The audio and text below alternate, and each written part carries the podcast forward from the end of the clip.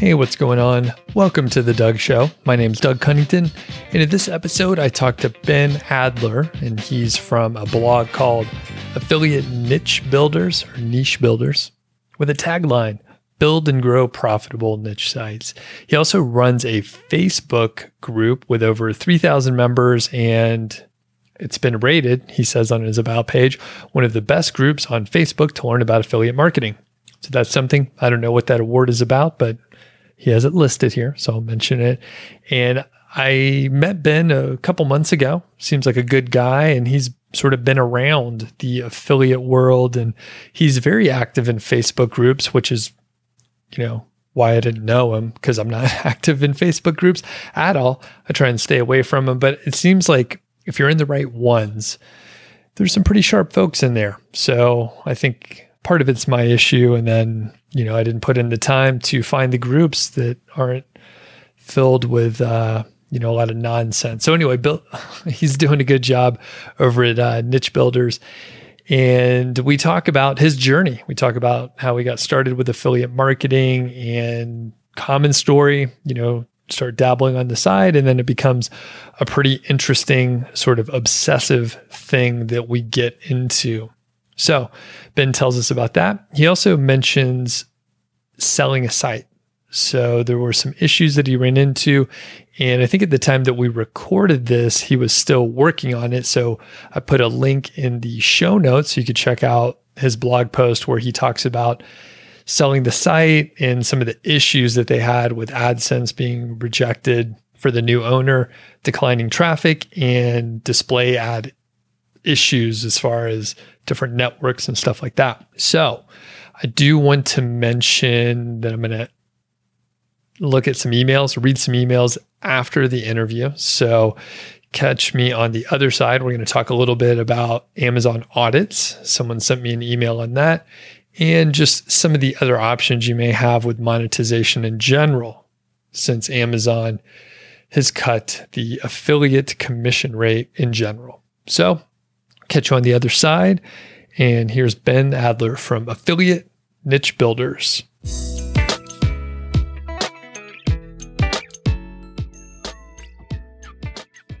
Hey, what's going on? It's Doug Cunnington here, and I'm with my friend Ben Adler. How are you doing? Good, Doug. Thanks for having me on. We just met recently. We actually don't know each other very well at all. So this will be sort of a, an exploratory conversation overall, but you have some pretty cool success stories and we have a lot of mutual friends. And I was like, oh, I got to have you on the channel and on the podcast, Ben. So thanks a lot for joining me today. And for the people that don't know you at all, what, what's your background? What do you do now? And how did you sort of find your way into affiliate marketing? Yeah, so I have a programming background. I did that right out of college. I actually still do consulting right now, a few days a week. And then I first started getting into niche sites specifically about five years ago. Was looking for ways to make money online. And then I came across a post on Reddit about someone with a uh, crappy looking vacuum cleaner website making $500 a month. This website looked really simple. It didn't look very good. So I thought, you know, this, this website sucks. I can do better. Ignorance is bliss, I guess, because I didn't know anything about online marketing. I, I just knew I could make a website like that. yeah. So I tried a couple websites. I didn't really work out. I had this product in the back of my head, a tool for crafts. So I did some research. There wasn't a lot of competition at the time. So I thought, hey, why not make a website? And then uh, every day I would come home from work. I work on my website till I went to bed.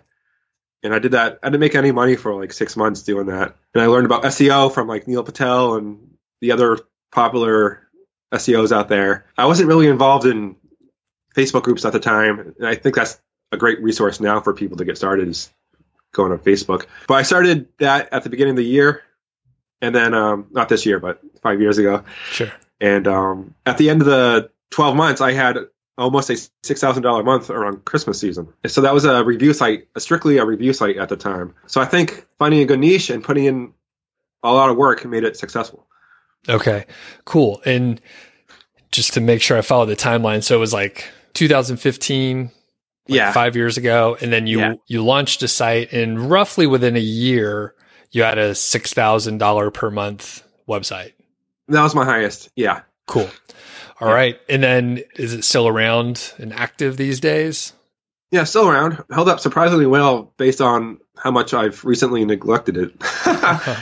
Considering I did very little link building. I did a little bit in the beginning with like the broken link builder tactic and a few outreach. I think mm-hmm. that helped. Or about a year ago, I put ads on it, which helps. But there's a lot of changes that happened. You know, Amazon changed their commission structure, which a lot of affiliates who are using Amazon took a big hit. Luckily, I'm a, in a good category of the uh, home goods, which is 8%, percent mm-hmm. which is kind of what I was getting before on their older structure. But it's not on everything you buy now. It's just on those categories. Yep. Gotcha. So, yeah, I'm in the process of selling that site now just because, you know, it's taken a bit of a traffic hit. And, you know, if you're, if I'm neglecting it, I might as well get rid of it. Sure. if I don't want to work on it anymore. Yeah, yeah. And I mean, you know, over the years you you learned a lot, you spent a lot of time on it and you're it's not very exciting for you anymore, I imagine, like that particular site. So yeah. I could imagine like getting rid of it and then moving on to something that you're interested in right now is probably really important. So Yeah. Cool. And there's a lot of stuff that you mentioned that I want to dig into, but at the very beginning you said you you found some a Reddit thread. and You were like, Hey, I, I could do that. And I, I, remember when I first started listening to smart passive income, first I thought it was a total scam. But then once I moved past that, I thought, Oh, you know what? I'm going to give it a shot. I was naive enough to not realize that there's a lot of mistakes and complicated things that you can do and just actually a lot of mistakes that you can make now that I'm thinking about it, I made a lot of mistakes. So I wasn't actively looking for any kind of online business stuff. Like, what were you looking for? Why were you trolling over there on Reddit and uh, checking things out? And I guess it was like the entrepreneurship uh, subreddit or something. Yeah, it must have been that one. I wish I could find the thread again because I'm curious what the website looks like now that I found five years ago, but I haven't been able to find it since. Yeah, I've always been interested in business since I was a kid, mainly because maybe my dad has has his own business, but I just like the idea of creating something else that makes money for you. I think that's a really cool concept instead of having to work at a regular job. Yep. And I'm interested in tech, so it just makes sense that I'd be looking for a ways to make money online. You know, I think I feel like building niche sites, I think it's a really good model for me. I'm a good writer and researcher. And unlike e-commerce, you don't have to deal with customers or inventory or I just think it's a really good business model for myself. It's not for everyone. A lot of people don't have like the grit for it. I think it takes a lot of grit. I think getting a site started, but it, it works for me. So I'm, I'm happy I found this way of making money online. Yeah, for sure. And I think one thing people get hung up on, and I see this email all the time, you probably get this question too, Ben, where someone's like, well, Amazon only pays a small commission rate. I'm going to, you know, develop my own product. I'm going to do drop shipping. I'm going to do some other thing so I can make more, which usually, right? If you get paid more, that means there's more complexity there's more risk involved. So it's even worse. You have to have even more grit because you have to deal with customers, for example. And yeah. what happens if your supplier for your physical product has a, you know, a manufacturing hiccup or some, you know, interruption in the supply chain. So yeah, I think affiliate marketing is a very good model for beginners, like when we started. And then yeah. once you progress, it's like, you and I could have branched off and done some other things. You you did, and then I, am just happy not having to deal with the customers directly overall. So very cool. So uh, on the first couple sites that you made, it sounded like you, you got started pretty quick and hit some success quickly. Did you have any like, um, you know, other sites where you started them kind of a false start and then you realized that you did everything kind of wrong at the beginning?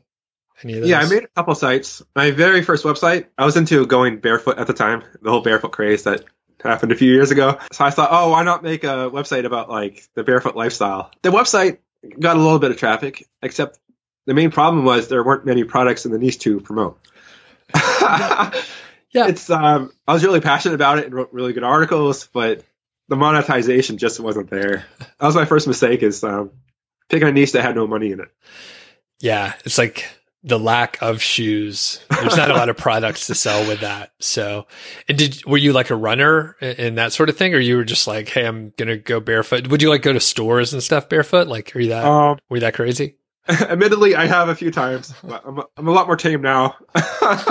I remember because I used to run a lot more than I do now, and um, yeah, I remember like the barefoot running. You know, I had I had like yeah. the uh, Five Fingers and a couple other like sort of minimal type shoes. But yeah, I never like walked around in them or, I mean, occasionally, especially if you're like in a hippie kind of place like Boulder, you do run across hippie type folks that are walking around barefoot for real, which is fine. It doesn't bother me, but it just seems, I don't know, it's a little weird now, right? Unconventional for sure. yeah. So, okay, moving on to I guess other monetization strategies. So I know that you've you've done Amazon affiliate that was kind of like your bread and butter at the beginning, but a lot of people do want to sort of diversify a little bit um, once they get rolling. So what have you explored as far as other affiliate programs and potentially display ads? When I first started, based on the website I saw with a vacuum cleaner, I thought I didn't know any better. I thought reviews a review site was the only way to make money. I didn't understand like ads or I didn't really explore other affiliate programs out there. Plus, at the time, Amazon was doing quite well, so you know why not? Now I've expanded to other affiliate networks like ShareASale. Depending on the program, they probably pay a lot more than Amazon. And then I thought ads were spammy, so I never put them on until like the last year or so of my website. And I, you know, I did ten thousand dollars, almost ten thousand dollars in ad revenue. So I missed out on a lot of money by not having ads on my site. Mm-hmm. And with affiliate links too, you know, it's it's not either or. Like, oh, I got to use Amazon or someone else.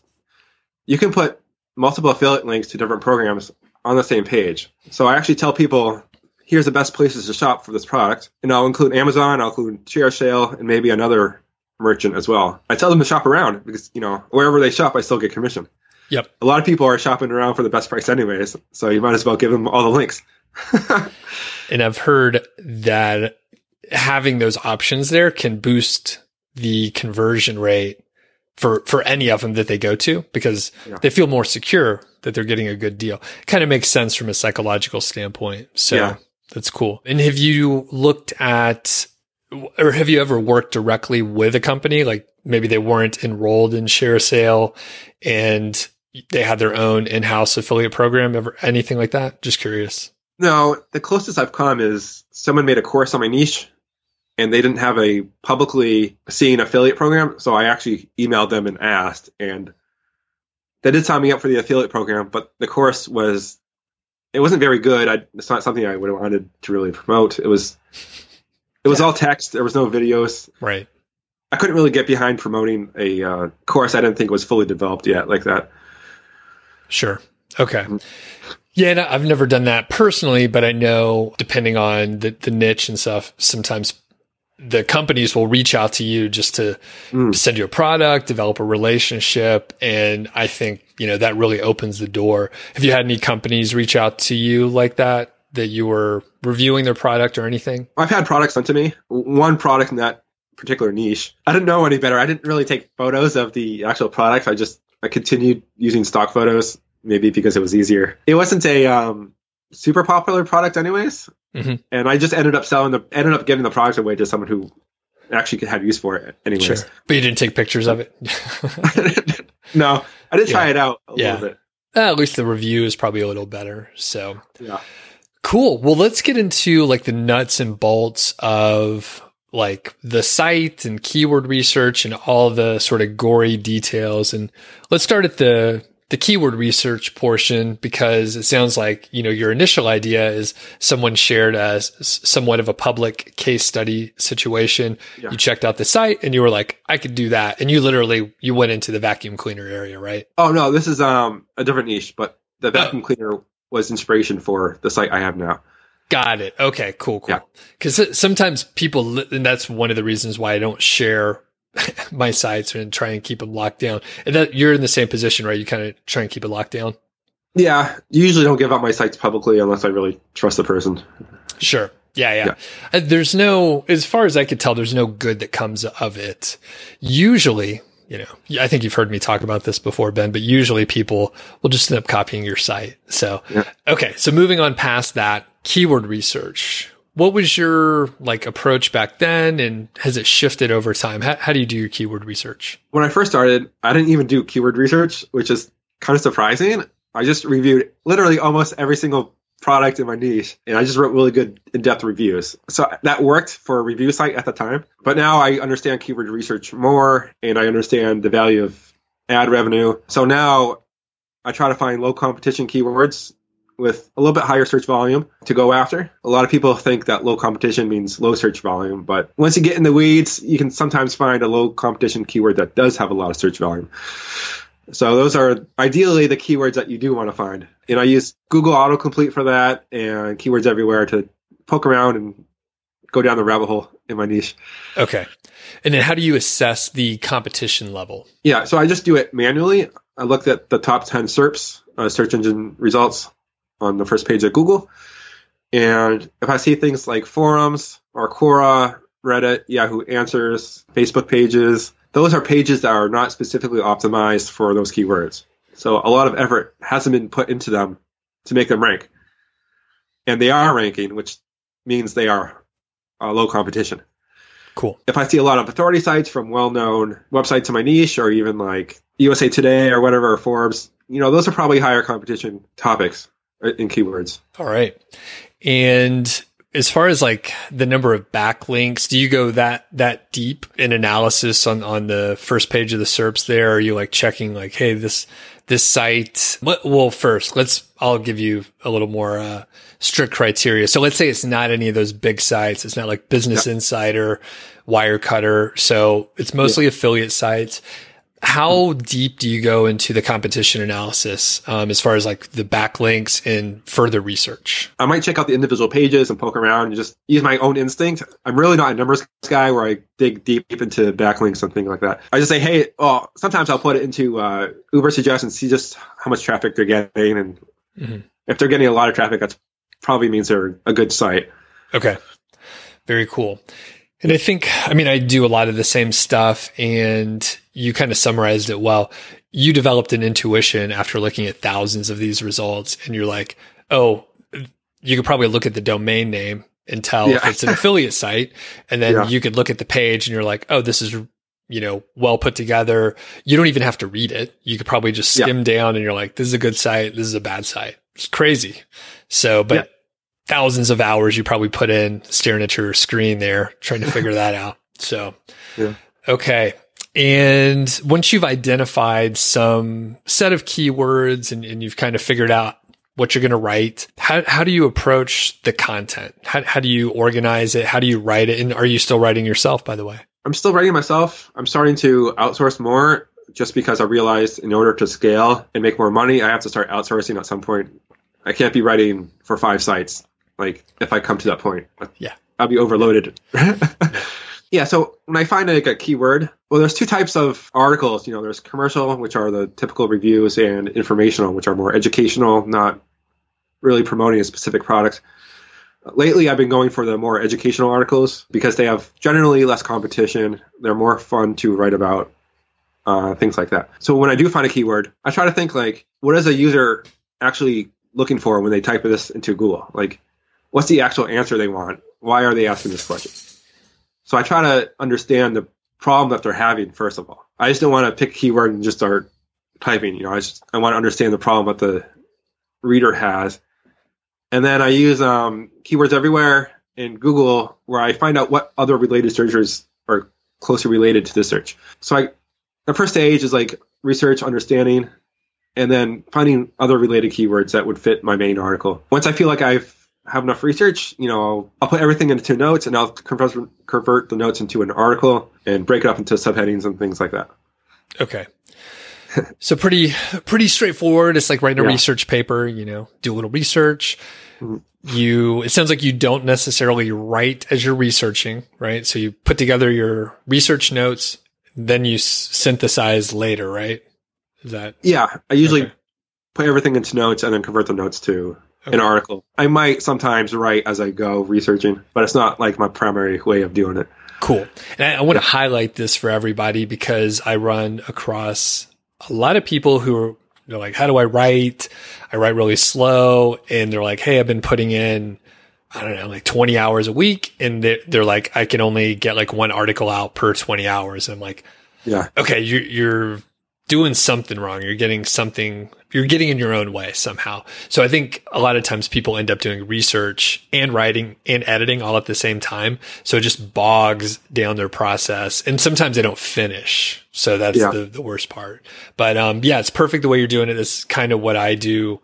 I don't write myself, but when I was or when I do write certain things, not affiliate content, I'll try to research ahead of time and then write it later and then even edit it later after Yeah. that. So at least my brain, it needs to like shift to different activities. Yeah, So, That makes sense. okay. And then as far as like the length of the content, how are you, or how long is the content? It depends on the topic.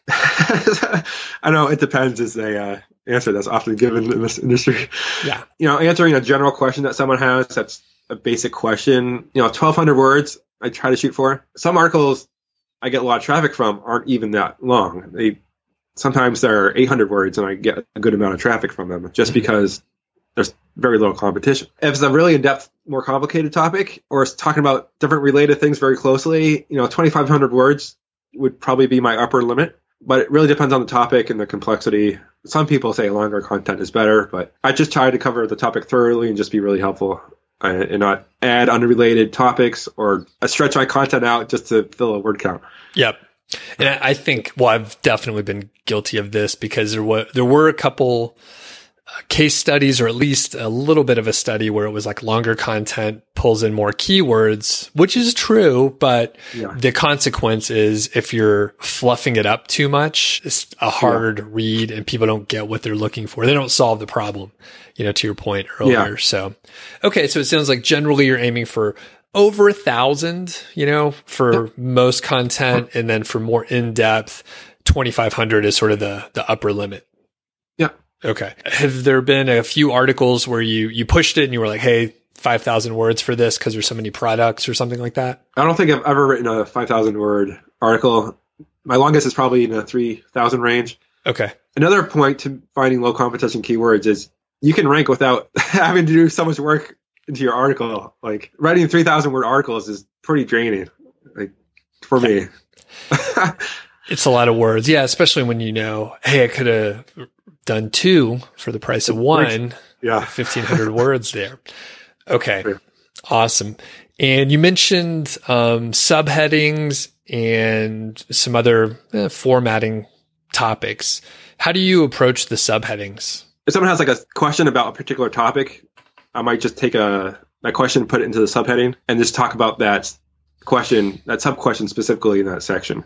It's kind of hard to describe how I do. I used to use my gut about what uh, specific topic would they be looking for in this overall article, Sure. and make a section out of that. I think one of my one of my very first articles that has been like the most profitable, like at the beginning, ongoing, and that sort of thing.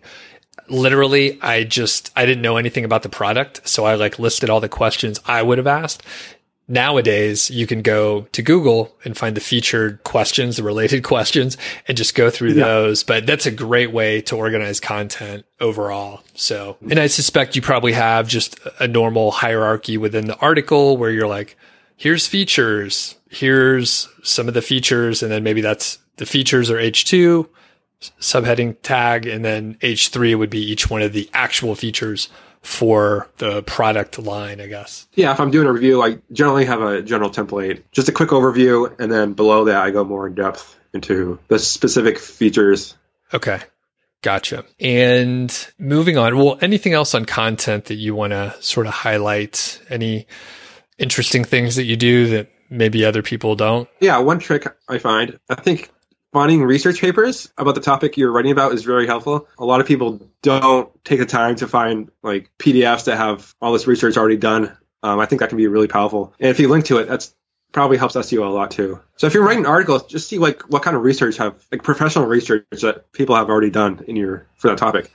Because you might be surprised, like there's all sorts of studies done about products and just weird studies in general people do about certain things that you can mention and reference in your article. How do you search for those? Do you have any footprints that you look for to find such PDF research papers? Yeah, so I'll, I'll type in my general keyword and then I'll put in quotes like study or uh, do site.colon.gov where I can find government studies Okay. and little, little tricks like that. Sometimes I'll put PDF in the uh, search query too to find PDFs. PDFs are full of like just really good information. Okay.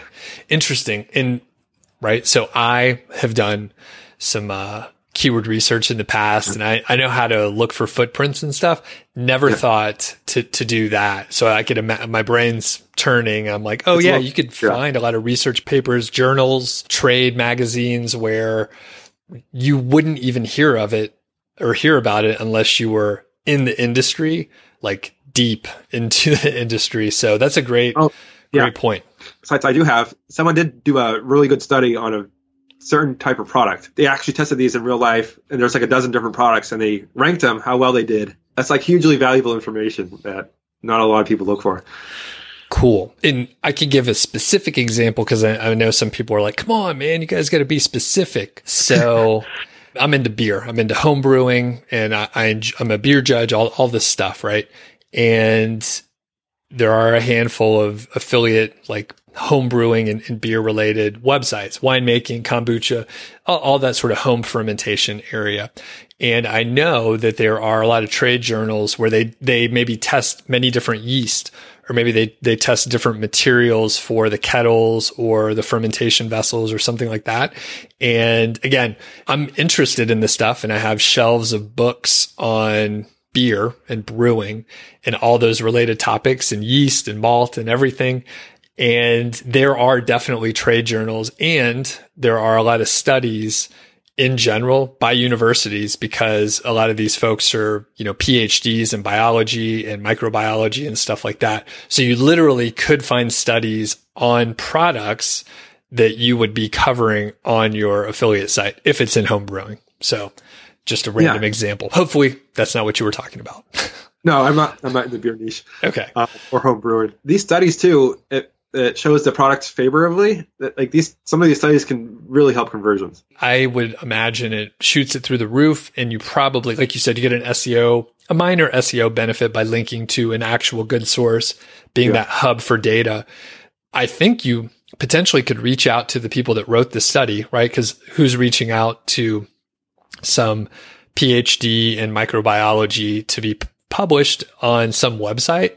They're probably going to be thrilled. Like, Hey, I can talk Oh. about this and yeah, you can reach out and maybe uh, expand your network in in the actual like academic area. So, okay, cool. Any other any others on the content area? yeah, just a general like mindset is like don't focus on very specific keywords. You know, just I think Google now is favoring more about like the topic as a whole rather than specific keywords. So I think keywords are going away in the traditional sense with like exact phrase matching and things like that. And I think now just focus on the topic, understand what the user really wants when they search for something, try to understand the problem. You know, that's why people use search engines. They they have problems they want to find solutions to. So keep that in mind. Well said. Shifting to link building, you mentioned that you tried some like broken link building and resource page sort of uh, stuff. All right, what's your overall approach to link building? Yeah, so right now I'm actually not doing any. I'm only focusing on keyword research and content. I find that link building for me to be very tedious. And if you do pay someone else to do it, you have to pay money and you don't know if the links will be any good all the time. In the beginning, I was just doing manual outreach. That worked actually worked a little bit. So sometimes I would have a helpful guide I put together and I would just email people saying, hey, feel free to link to this or add it to your website if you find it will be helpful for your readers. Another link I got was using the broken link builder technique. That's where you find broken links on someone else's webpage and say, hey, I noticed this link doesn't work anymore. While you're in there editing, if you want to link to my website instead, feel free. So I actually got a link that way. But I've never built PBNs or anything like that. Okay. And for the broken link building, did you say you got one link or you, you Yeah. did this a few times and it, it worked okay? Used it a little bit and I got one link from it. Okay. Just want to emphasize that because I think, you know, circa 2015, 2016, when you were, that, that's around when you tried it, right? Oh yeah, in the beginning of uh, a few years ago. Yeah. Okay. Yeah. Cause, and and the point being marketers ruin everything. So now people have done, I mean, I got an email just the other day. Hey, you got a broken link on Niche Site Project. Why don't you link over here? And uh, I was like, I don't know who you are. Your resource. su- I mean, it's a, truly a broken link, but at the same time, it's like, I don't think it works anymore. In theory, it could work, but I think you would have to be approaching maybe like an EDU type site or something where they're like, oh, we, we actually need to update this. And, and that is a good resource. But I think nowadays it's so abused that broken link building or letting people know that you published a resource. I don't think it really works. I mean, do you have any opinion on that? Yeah, I tend to agree with you. Like marketers do everything, and a lot of other people are using the same exact techniques. So if there's a popular blog that you're reaching out to, they you probably get emailed every day about these kind of requests. Yeah. And, and, I mean, it is a, an actual way to, to get links and that sort of thing. But I think unless you're working for a big company and they have a big budget to uh, pay for the resource to do that work, it's probably more more work than uh, and, and more resources than necessary. So, okay, cool. And so at this point, you're just you're publishing content, not super long, not um, super competitive, and you're just making sure you have the searcher in mind and you want to solve their problem. Yeah, exactly. Okay. And I'm just curious, like at the time that you were starting, I guess there were a lot of penalties for PBNs and stuff like that. So just curious, did you ever think about doing any gray hat activity or by that time when you were starting, it was kind of frowned upon already by the people you were following? I didn't quite know what PBNs were until maybe a year ago. So the idea though of creating another website to link to mine to influence rankings did occur to me, but I thought it was a lot of work and I just wasn't up for the the work involved in doing that. So laziness. Okay. That's good. no, I mean, laziness helps. it's a ton of work. I mean, I had some big networks many years ago, like several of us did. And, um, yeah, it's a ton of work. It's a whole other set of activities. And if you just have one other site, not a big deal. But when you have like 25 or 50 or 80, then I mean, it takes a ton of time. There's just overhead and admin, even aside from just actually doing more work. But just imagine having to keep up all these different domain names. Oh yeah, and, and, stuff like that. So that's cool. That that does cut a lot out. Now, do you feel like you're missing out at all from not doing link building? A little bit. I mean, I've researched competitors in my niche, and you can tell when a site is using PBN when you look at their backlinks, and it's all these little two page websites are linking to this one website. There's a right way and wrong way to go about these tactics. But you know, if you don't do it quite right, you know, Google could find out. And to me, it's not worth the risk, especially now that I'm selling my site. I can say it's a clean site with no dirty link building. Yep. So if you are selling a site, I think it does help that it is clean a little bit. I think uh, buyers are interested in clean sites. Yeah, a, a lot, uh, I would say. And I think because a lot of the marketplaces out there are filled with um, sites that use gray hat, and I know a lot of the brokers, I mean, sites can be successful and the gray hat links do work on some level. However, there's definitely more risk involved even if the brokers are telling you, Hey, it's totally fine. 80% of our, I, am just making up numbers, by the sure. way. 80% of our sites are, use these PBN links are totally fine. These are fantastic networks. And the broker wants to sell the site. You know, like you have to look at everyone's incentives. And most of the brokers that I know are you know, upstanding business folks and, and they're doing a good job. They wouldn't have an ongoing business if, if their customers were having issues with the products they're purchasing. Yeah. But at the same time, hey, if you got a clean site, I mean, I say that's more valuable, and I think you're seeing that now. So, yeah, t- tell us about the the process of selling. Is my, I know if you're in um, negotiations right now, if it's still in play, you know, don't tell us too much. But can you give us an idea of just like the process and how it's turned out for you so far? I have money in escrow right now, so the money is slowly uh, working its way to me. I found a broker I thought was good. Um, they've been pretty professional so far, but the process has just been longer than I wanted. I sold it a few weeks ago and I still haven't gotten my money because the buyer is using the broker to change the links over. And after that whole process is completed, then you know the money goes through. And we ran into a few surprisingly a few surprising snags. So I was using Ezoic for my ads, which basically uses Ad Exchange and AdSense. And the buyer they set up a new Ezoic account, and to everyone's surprise, they got denied for AdSense despite the site using it for over a year, and not much has changed. And it's like, oh no, if a sale doesn't go through, could I get ads back on my site?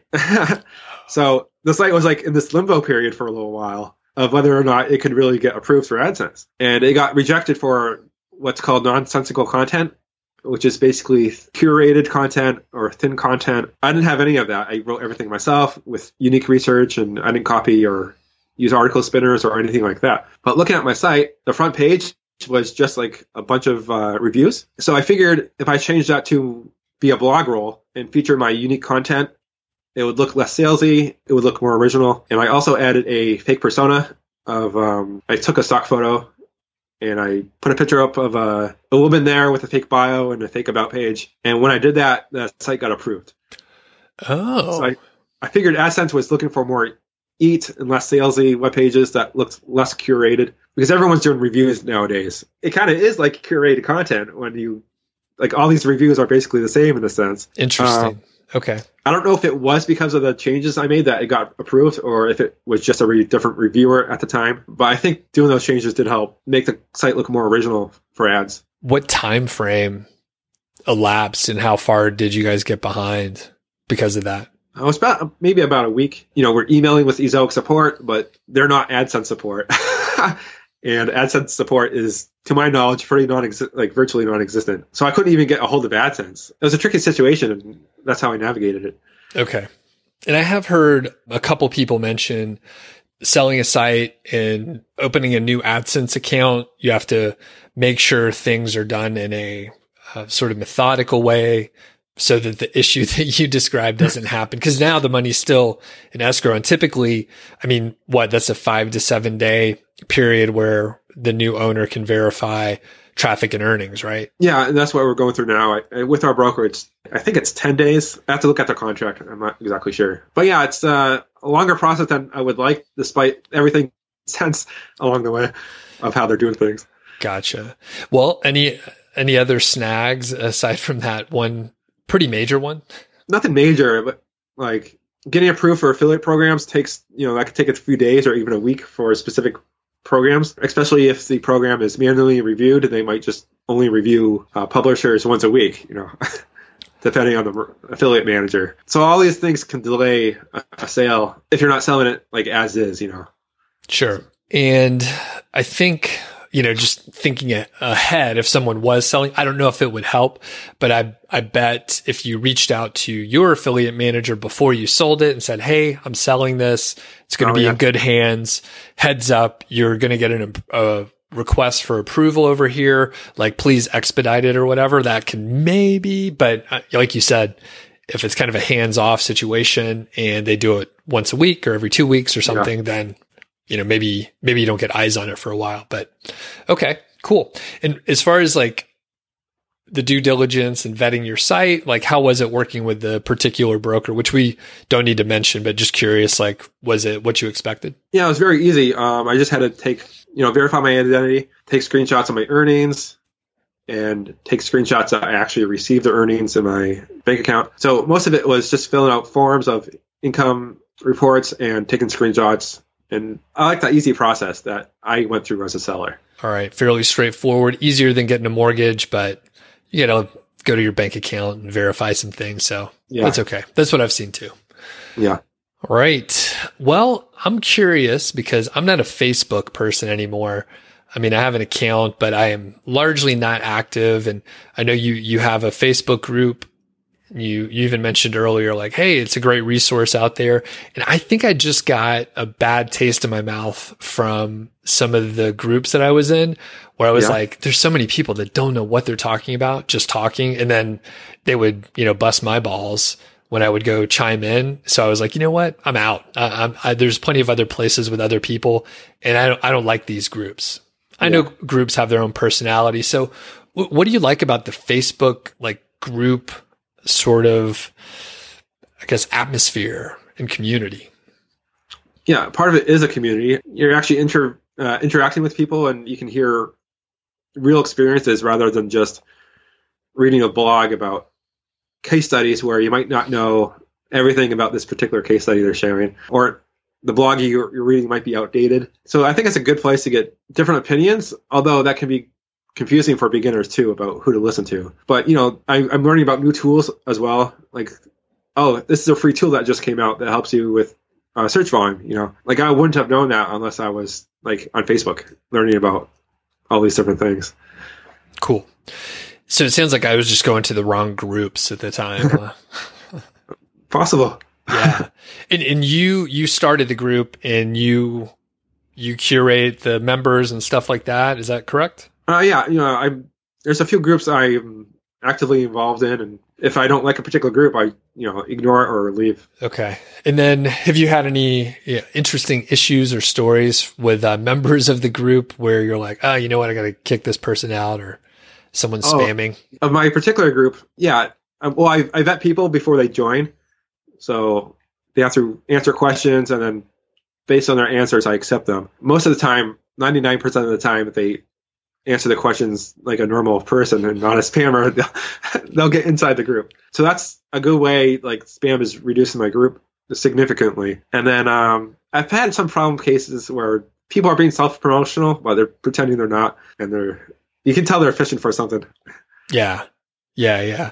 And I think, I mean, what, what do they do? They're like, Hey, just, um, I'm doing a survey. Just come over to my site or something like that. Or I don't want to mention anything specific because people will know who I'm talking about. You tell me after we stop recording. yeah, Was it me? no, No, I'm not you. yeah. We could leave it at that. That's all right. So that's cool. And how how many people are in your Facebook group, by the way? I think it's around 3,500, a little bit more than 3,500. That's great. It's not tens of thousands, but it's a pretty active group, and we're very supportive. Very cool. And it's just mo- mostly about affiliate marketing and display ads, niche sites in general. Yep, exactly. All right. Cool. Well, do you have any uh, sort of final advice or knowledge you want to pass on before we tell people where they could find you? Yeah, I think with any online business, you have to find your own niche. And what I mean by that is, you know, find what, works for you. So I like reading, I like researching and writing and making blogs, but someone else who doesn't like that, niche websites probably won't work for them. So if you're first starting out, you know, I think it's really important that you find your own niche in online marketing. Uh, maybe for you, it's YouTube or becoming an influencer or something else. But I think people have to find out what makes them tick and then go from there. Awesome. Well, thanks a lot, Ben. Where can people find you? Yeah, I got my group. I'm on Facebook a lot, maybe more than I should be. but yeah, if you're interested in or have a question, just shoot me a message. I usually reply to most people. Oh, wow. That's pretty awesome. I, I usually don't reply to anyone. Yeah. Very good. Well, thanks a lot, Ben. We'll put links in everything so people can join up your group and reach out to you. And Ben and I were just finishing up our, chat here, and I realized I, I literally sent him questions, and I was like, "Hey, man, I'm going to ask these questions," and then I didn't ask them at all. So we're going to do it now. In the last year or something recent, um, do you have any interesting purchases that have been very helpful or, you know, interesting? Believe it or not, I just got my first smartphone like a month ago. I've been a flip phone user for many years, and that thing just snapped in half, literally. Wow. What, Uh, what kind of phone did you end up getting there? It's a Samsung, like A9. It's a cheaper model, only a few hundred bucks. But yeah, it's very convenient. Smartphones are. Can- Wow. I'm sure everyone knows this already. Yeah. Well, I'm thinking of switching back. So, like, they are great for certain things. Like GPS is amazing, but yeah, I think it's been a couple years. I've turned off like almost all notifications and I try to make my phone not ring. The only time it rings is like if it's my parents or my wife, basically. So it's, uh, I don't know, man. Be careful. They're going to suck you in. So. Oh, I can work like on my on my WordPress websites. I can pay my writers, like answer emails. It just makes me curious, like how much how much of my business I can run just from this little device. Like you know, Eighty percent. You could probably do a lot. research. Yeah. Yeah. All right. And you, you talked about um, just some mistakes in general as far as like doing the the first site on the barefoot lifestyle. Do you have any other like highlights? Maybe something more recent? As far as like my own marketing stuff, Yeah. besides selling my site, I don't have a whole lot going on other than working on my two other websites. One of which I just started at the beginning of this year, so I have close to thirty articles, which I'm pretty happy about so far. Oh, and that brings me to something I completely forgot. So you have that first site that you're in the process of selling, and how much content was on there? I have uh about 100 articles on that first website. Okay, so nothing super huge. I mean, 100 is a lot, but not so many over the course of a few years. Yeah. All right, cool.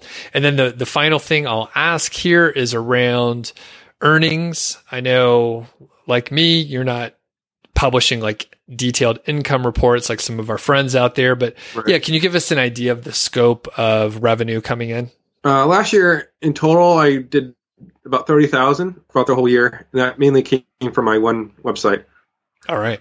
Cool. So I'm kind of starting over now with my two other websites. Awesome. And actually, let's shift into that. I didn't know you were starting a brand new one. It's only a few months old now. You got 30 articles. So, what's your sort of game plan for that one? And where do you expect the trajectory to be? Yeah. So, I originally built this website to sell, but I'm actually enjoying it. So, we'll see how it goes. That website is mostly outsourced content. And that website was actually created from a uh, challenge my buddy put together where we wanted to see if we could build a website in 90 days and start making money from it without any backlinks. So there's actually a separate group for that, and a few people have made money already doing this. But it takes you know six to nine months to fully rank a website, so it's it's been quite challenging so far. I think. Yeah. So did you? So 90 days is it up yet? Have you? Are you going to hit? No, we have about a week left. Okay. It started January one, so. Okay. It'll end next week. Gotcha. And will, will you have made any money?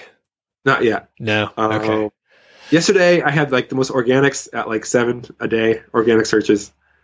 All right. So it's starting to get up there a little bit. Getting close. But it's a brand new site. You just have to wait it out and just trust the process when you're creating a new website. Yep. Totally. Cool. Well, thanks a lot, Ben. I appreciate it. And um, yeah, we'll have to get an update from you on that new website sometime soon. Cool. Thank you, Doug.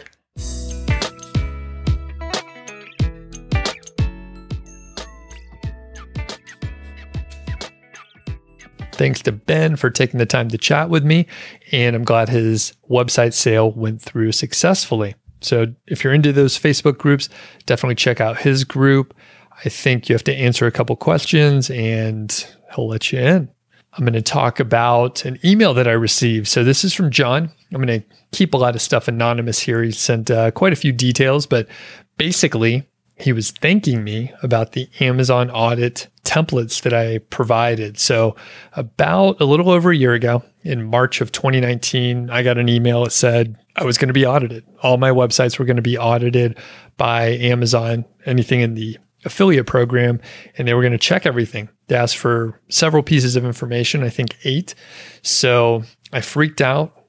And then I replied back and then I documented the whole thing and provided templates out there. So John says this. This is off topic from uh, whatever email that I sent out for my email blast, but John wanted to thank me for sharing the experience and helpful templates with regards to Amazon audits and relating to traffic and referrals and all those details. John says that he got one of those dreadful emails earlier on April 21st, and he responded back with hopefully everything they're looking for.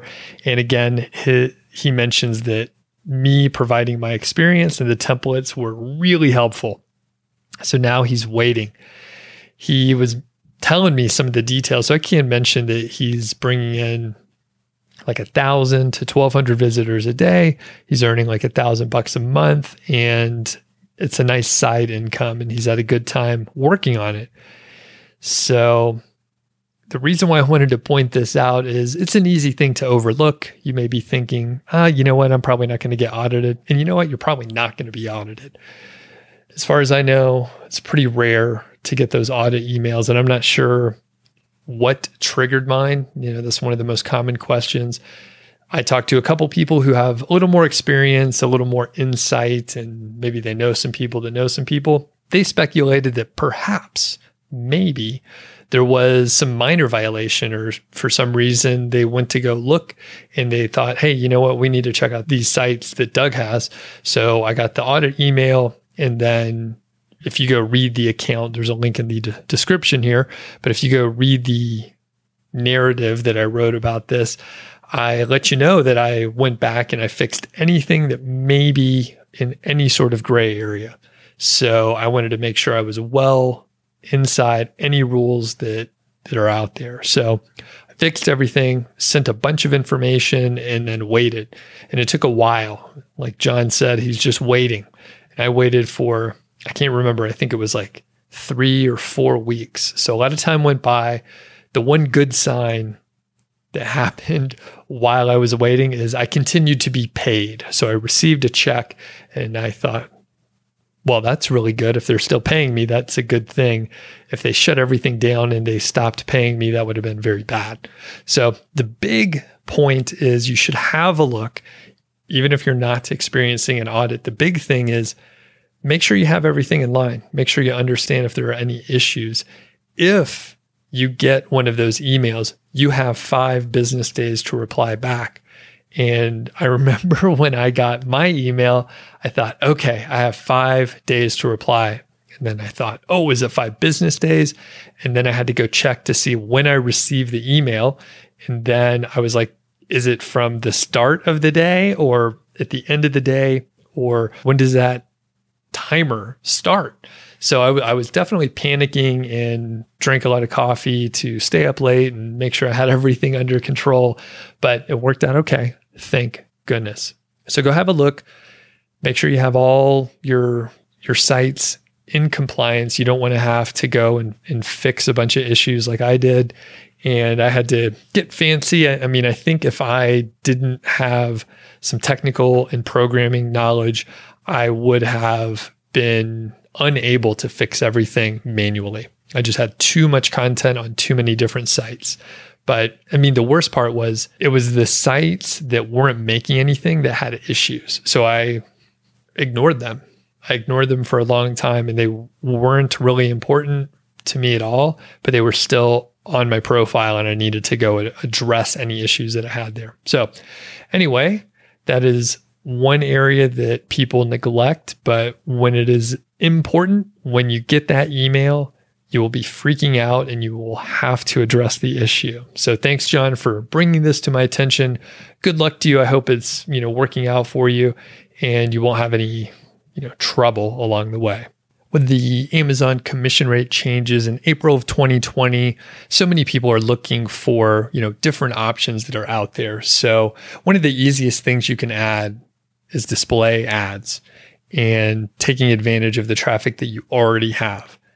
Part of that could be putting display ads on all your content, which I was always nervous about because if I have affiliate reviews and product reviews, typically, but not always, typically, if you have those kind of reviews and that kind of content, you're going to get a higher payout from selling an affiliate product versus showing a display ad.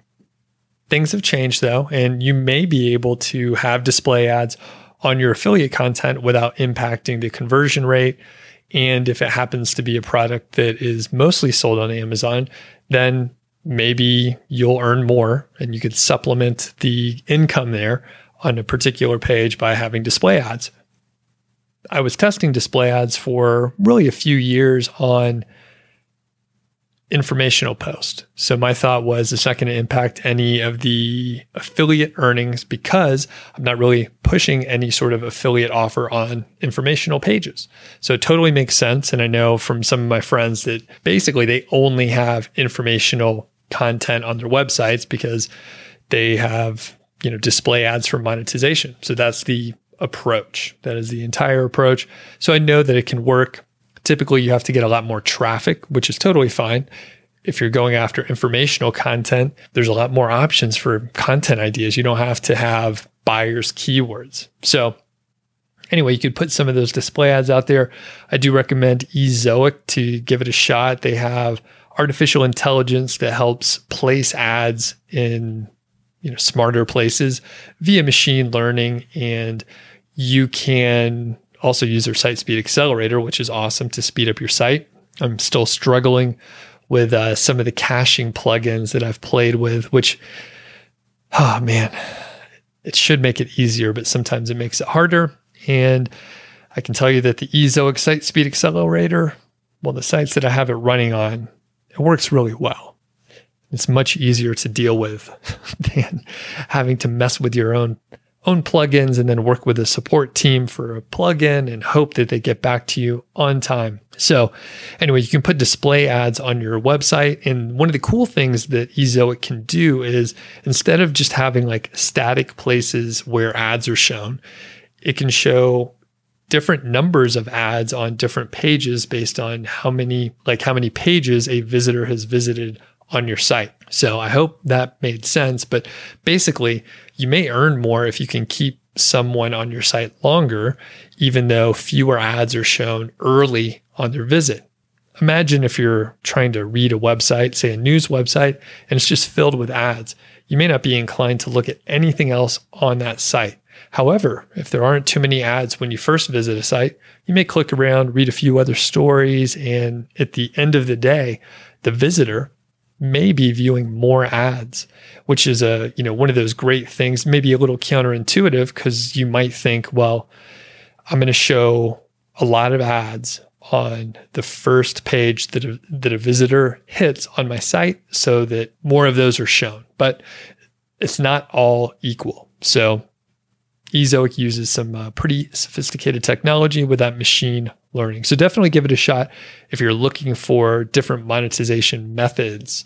So there's a link in the the uh, show notes and description here, so you could check those out. And when you're thinking about other monetization methods, it should be a no brainer to go out there and try to search for other affiliate programs. A lot of times they're going to be directly with the company or via a affiliate platform like Commission Junction or ShareASale, maybe ClickBank, but you can typically find them out there. And if you don't see like a public facing affiliate program, it doesn't mean they won't work with you. The fact is, if you have traffic and if you have significant traffic and if you're making sales of their product, they'll typically want to chat with you. So even if you don't see a public facing affiliate program on a platform or anything like that, try and get in touch with their marketing department. A lot of times they're probably going to want to talk to you and I mean, the fact is, if they won't, then their competition will. So when it comes down to it, if you have traffic, you do have some leverage and you could direct your traffic to whoever's going to work with you. So you could look at it that way as well. So those are just a couple ideas, but you know, I think this the display ads are going to be probably the easiest way, you know, if you're trying to find an affiliate program that maybe even isn't public, that's going to be tough. That's going to be a lot more work. You're going to have to negotiate and, you know, make sure the tracking is in place. But with display ads, you just put the ads on your site. So that's probably the the fastest way, the easiest way, and what I would recommend in the short term, you know, people do and check out to make up the difference from this Amazon commission rate change. Further, you can check out other companies like Walmart, you know, Walmart's a big player as well. And then you have Target, which they have a pretty nice commission rate depending on the category that someone's buying from. And they also have a volume based, at least at the time when I'm recording this, because they could change anything as well. But at the time that I'm recording this, they also had a volume based payout schedule, which is similar to what Amazon had back in the day. It was also category dependent, but basically, if you sell more stuff, you stand to earn more money. And that was great when Amazon used to do that. I remember getting eight and a half percent commissions, which is, you know, dramatically higher than what we're seeing these days in 2020. Before I hit the last question here, you can send an email to me, feedback at doug.show. I read 100% of those emails and file them in a little folder in my Gmail. So when I'm looking for ideas, I can just go to the email tag or label, as we call it, and just look through and see what I see. Start reading them. A lot of times I don't even prepare ahead of time, like what I'm doing right now. So, this is an email I got from an SEO expert out there. At least that's what they're they're they didn't put their name. They just said, "Hey, I'm an SEO expert." That's what the uh, the from the from label is. So they said, I want to thank you for your training, the insight, and expertise in affiliate marketing. You're one of the mains one. You are one of the main ones that have gotten me to where I am so far. I'm making a thousand to fifteen hundred dollars per month from Amazon, but I'm growing. I've been sharing your insights to others who are starting in the affiliate marketing world. That's awesome. Thanks for doing that. That's one of the best things you could do for me too, is just tell other people. So they say, I have a site that stumps me. There's an interesting affiliate site called blah, blah, blah. I won't mention it here. They use a simple affiliate page format, a simple theme. They started ranking two years ago, but they've grown to 234,000 organic keywords, ranking with 6,000 in the top three positions and an estimated monthly traffic of almost 400,000 per Ahrefs and 2,500 referring domains all in two years. And by the way, I mentioned in my reply back that if they are estimated at 400,000 visitors per month, it's probably two to four times that because I usually find that it's a low estimate. So they said, Can you or your team provide me with insight how this person grew so fast? And well, number one, my team is like uh, a couple of VAs that help me with a few things and me. So I don't like to have a very big team, but I'll see what I can do here. Basically, there's only two two main areas that they could work on. So basically, I didn't do much analysis by the way, but there's only a couple ways. So number 1, they published a lot of content and they got a lot of backlinks. Those are the two main areas. Yes, you have to have your on page SEO in line. You need to have internal linking. It needs to be structured well. You can't keyword stuff. The content needs to be good. All of that.